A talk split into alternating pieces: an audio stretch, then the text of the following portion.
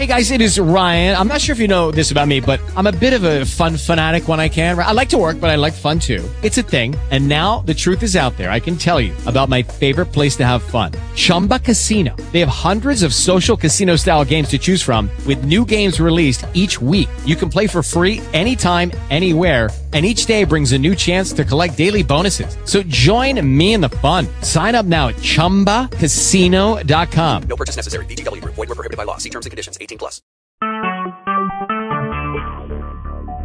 Talk shoes. Recorded live. Welcome to Law Students in Court podcast. My name is Ananda Leeke, and I am the Digital Communications Director at Law Students in Court. Today, I have the pleasure of speaking with one of our amazing alums, her name is Zara Levin Fugasso. Zarah, how are you today? I'm doing very well, Ananda. It's a pleasure to be on with you. Well, it's a pleasure to have you. Today, everybody, I want to tell you you're in for a special treat. This is going to be great. Zarah is a 2011 graduate of Catholic University's Law School. She's going to correct me on the full title. Can you tell us the full title of the school? the Catholic University of America Columbus School of Law. All right. She participated in our criminal division um, while she was a third year at Catholic, and we're just going to get this the conversation started. So, tell us, Zarah, a little bit about yourself, where you're from, and about the work you do now. So, I'm a born and raised New Yorker. I've spent most of my life in Manhattan, except for the three years I was in law school in D.C. I currently live in New York City, where I'm an associate of the Lanier Law Firm. I practice plaintiff side products liability litigation with a specific focus on pharmaceutical drugs and devices. I also serve as the chair of the Special Committee on Drugs and the Law at the New York City Bar Association.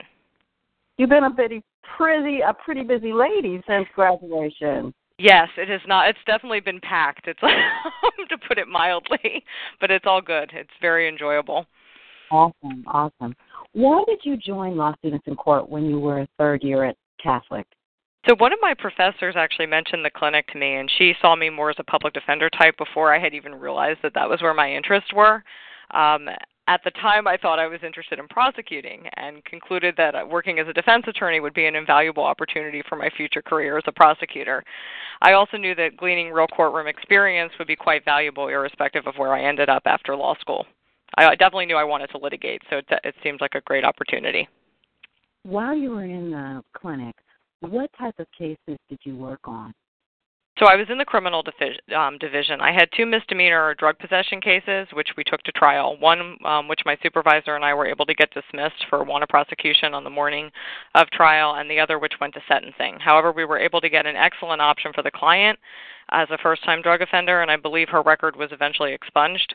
I also, and most memorably, ended up with a jury trial on a case arising from an unlawful entry charge. Wow, we like to hear the word expungement. Everybody, yes. I'm going to take a moment just to share that Law Students in Court launched the expungement clinic in August, and you can go to our website and look at the expungement information if you want to know more about it. So back to the interview. That's great. I didn't know about the new. Uh, that's yeah, fabulous. I will definitely yeah. look into that. Uh, it's a wonderful program, and we're really proud of it. And we're going into our year two in a couple of months, and so look for more information. Congratulations, that's great. Thank you, thank you.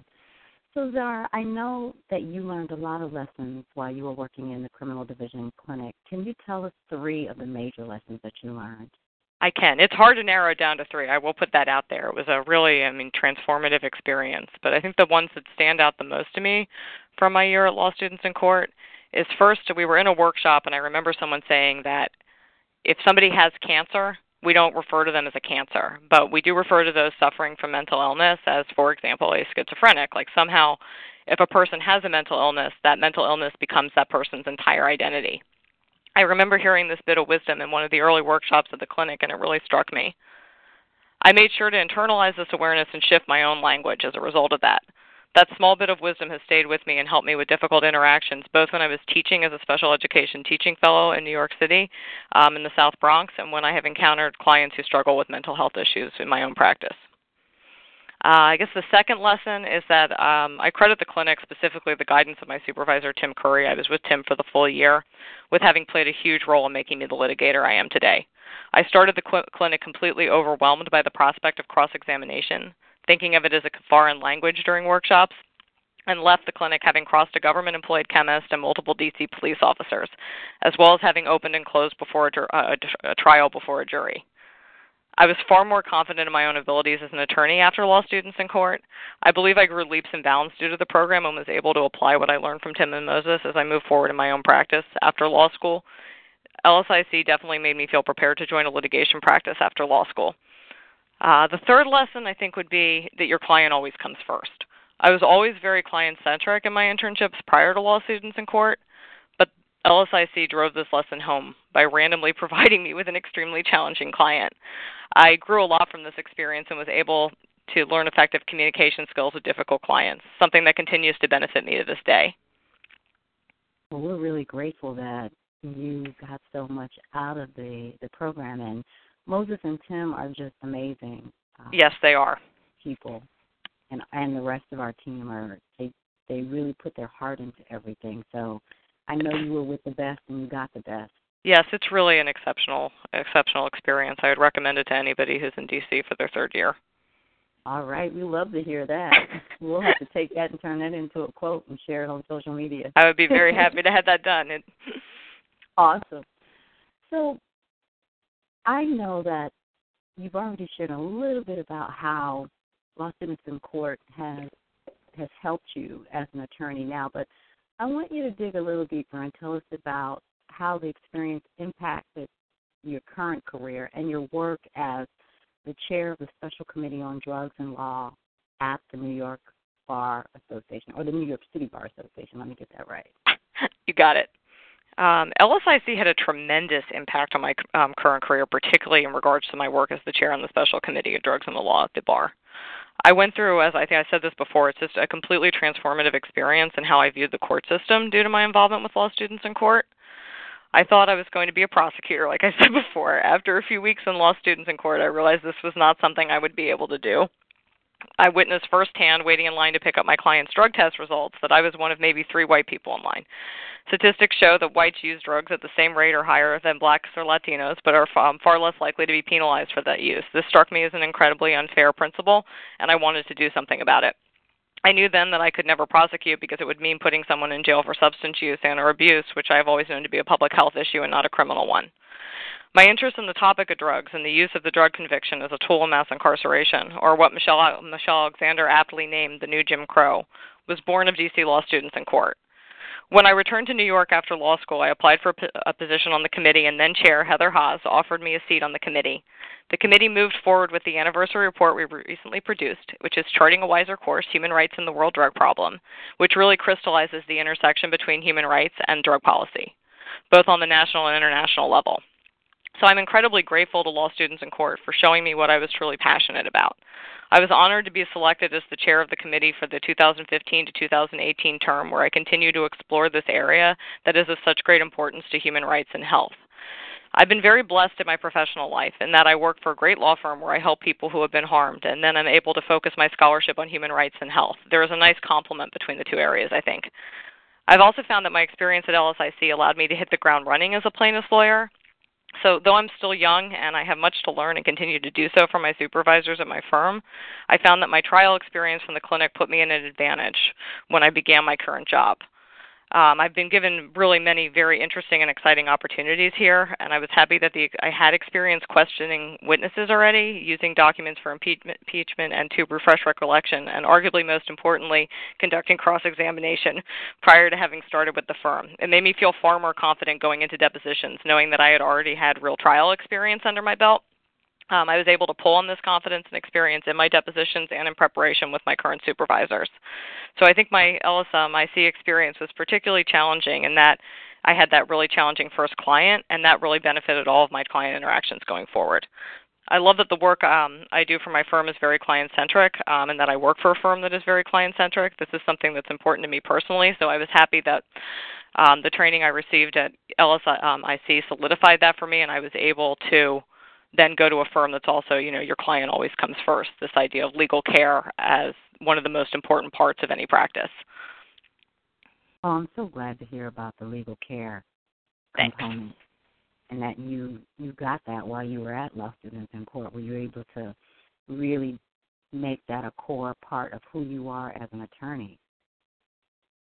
Thank you. Yeah, I found that um, my first client, um, everybody probably who's still there will still remember. He was a memorable fellow. Uh, I got him. Um, I was assigned him randomly. We got the case uh, dismissed, and then he the, he it, you know went forward again. I ended up with him twice. Um, so I learned a lot just from that interaction of how to deal with challenging clients, and he set the bar pretty high. So even when I've encountered difficult people in my you know current practice, it, it um, or in any of my internships that I did in between starting at my firm, he set the bar so high that nobody seems that challenging, and I think that was a really incredible first experience.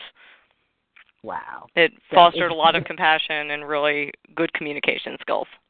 Awesome. That is that is truly priceless and something that you will uh, carry with you throughout your career and life.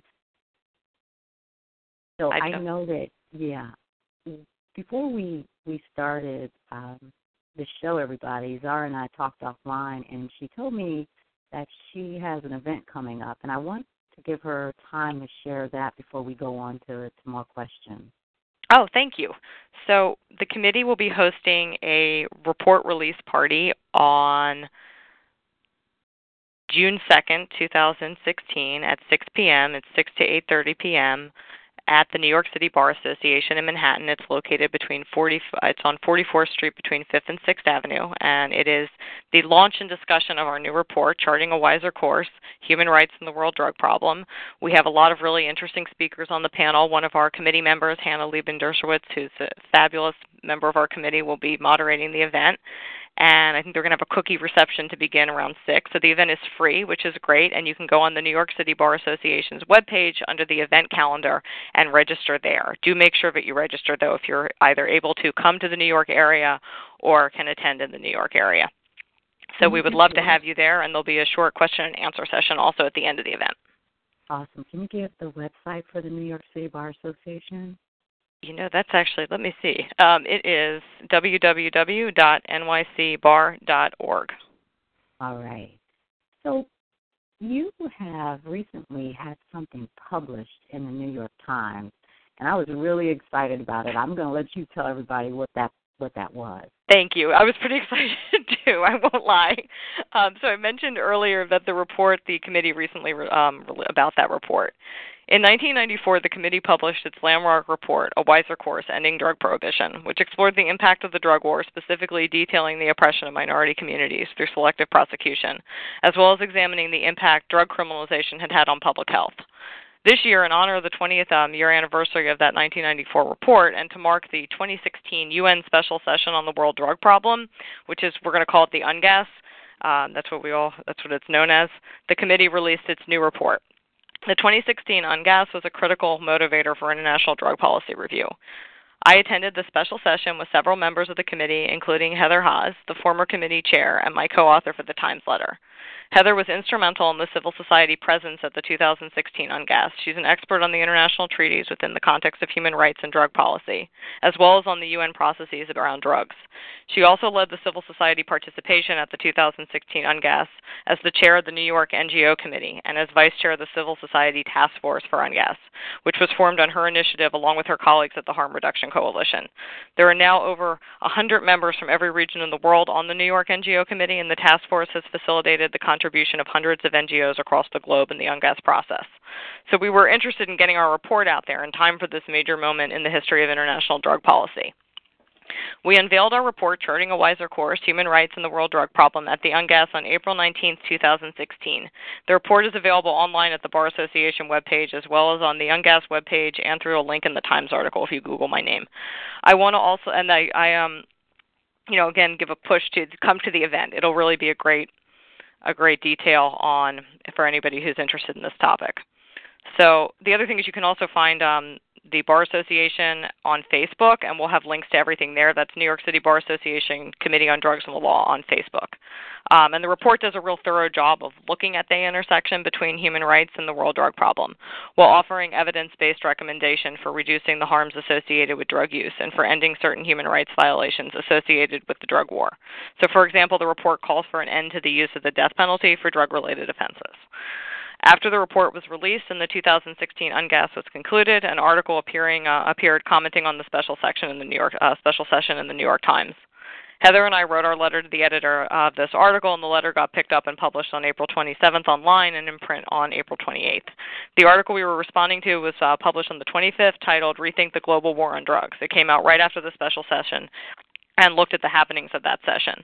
In our letter to the editor, Heather and I acknowledged the limits of the special session, but also looked at the future of international drug policy reform and discussed one of Charting a Wiser Course's recommendations, which supports the creation of an expert advisory group to review the international drug treaties and goes one step further in advocating for the creation of an independent commission to broaden the scope of the review of the treaties. It was pretty exciting to see the Times take an interest in our perspective on these issues. Awesome. That's that is that's incredible. I Thank know you. that that just the fact when when you sent an email and shared that your letter had been published in the Times, I was like over the top. That is not an easy thing to make happen. Thank Um, you. Yeah. it was pretty it was definitely up there with i was always like saying I, the next week i was so like almost everything was at a low i'm like why is this week so calm like it's, it's not every week it's the one before you get published by the new york times it was it was pretty exciting and particularly with these issues that just have such an impact on human rights that anything you know i'm able to do to use you know the privilege of my education of my experience and my you know standing in order to effectively try to move for change where you do have people who are being executed for offenses that should I mean, you know, comment on the death penalty aside, but it's definitely not proportional to execute somebody for a drug offense. Wow. Awesome. Well, thank you so much for all of the great work that you and the members of the New York City Bar Association and the and the committee are doing um, on this very very important issue. Thank As you so much. You're welcome. As we close out the show, I want to ask you, what's your definition of justice? But that's a tough one. I think there's some misconception of justice as retribution, right, or having to have been attached to a neg- negative outcome originally, right? Like that the mind automatically thinks of justice as something like an innocent man having his name cleared, you know, after having been wrongfully convicted and serving time. I think justice is a far greater undertaking than that. True justice would have, be having a legal system where the chance of a false guilty conviction would be decreased and where people wouldn't face prejudice that stacked the odds of receiving justice or of getting ahead in life against them based on their gender, disability, the color of their skin, how much money they make, sexual orientation, etc. I think justice is a world in which immutable characteristics do not define the outcome of a person's life. Justice for me is really morality, and how a society treats its most vulnerable citizens speaks volumes to the ethical and moral fortitude of that society. Philosopher John Rawls once posited a thought experiment, which I love, that's called the veil of ignorance, where an individual would step behind this veil and not know their position in society, their abilities, gender, skin color, etc. And from this premise, that person would decide the rights and privileges provided by that society to everyone. So there's this idea that if you didn't know who you were, um, what was the bare minimum you would want anyone else to have? I think that's a good starting point to truly have justice in the abstract.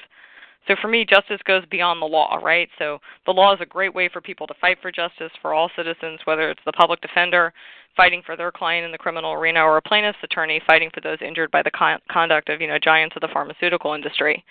But for me, you know, true justice is really a set of morals and ethics that provide equal opportunity and rights to all persons. Wow, thank you. You've given us some food for thought to really think about as far as justice is concerned. That's one of my favorite questions to ask our alum because Thank you. everyone has. You're welcome. Everyone has a, a unique perspective on it, and depending on the work that they've been called to do and where they are in their career and their life, it uh, it's it's a it's a word that has a lot of elasticity and can uh, be stretched in so many different directions. So thank you for adding your thoughts to the justice melting pot discussion that we've been having all year. Well, thank you for asking it. I think it's an important question. It was um, it's an interesting one to ponder too. Because right. it is such a loaded issue. Well, we really appreciate you taking the time out of your schedule today to share so much about your career, the impact that Law Students in Court had on it, and is continuously having on it as we see. Yes. All right. Well, thank you, Zarah, for being with us. And I want to extend an invitation to you. If there are other topics that come up in the coming months or next year, let us know. We'd, we'd love to have you back on the show. Thank you so much. I would love to be back on the show, and it was a great privilege to speak today to the audience. And again, uh, anything I can do for the clinic, I'm always happy to do. It really was a life-changing experience, and all those DC law students who are, you know, in their second or first year, it's something to really think about because it really does make you go, go that leap from student to attorney. All right. Everybody, I want to invite you to do a couple of things. Please make sure you visit our website at dclawstudents.org and sign up for our newsletter so we can stay in touch with you. Like us on Facebook at facebook.com backslash DC Law Students. Follow us on Instagram and Twitter at LSIC Justice and connect with us on LinkedIn. We'd love to hear from you. Have a great day, everybody. Hello, it is Ryan, and we could all use an extra bright spot in our day, couldn't we? Just to make up for things like sitting in traffic, doing the dishes, counting your steps, you know, all the mundane stuff. That is why I'm such a big fan of Chumba Casino. Chumba Casino has all your favorite social casino style games that you can play for free anytime, anywhere with daily bonuses. That should brighten your day a little. Actually, a lot. So sign up now at chumbacasino.com. That's chumbacasino.com. No purchase necessary. Group. Void were prohibited by law. See terms and conditions. 18 plus.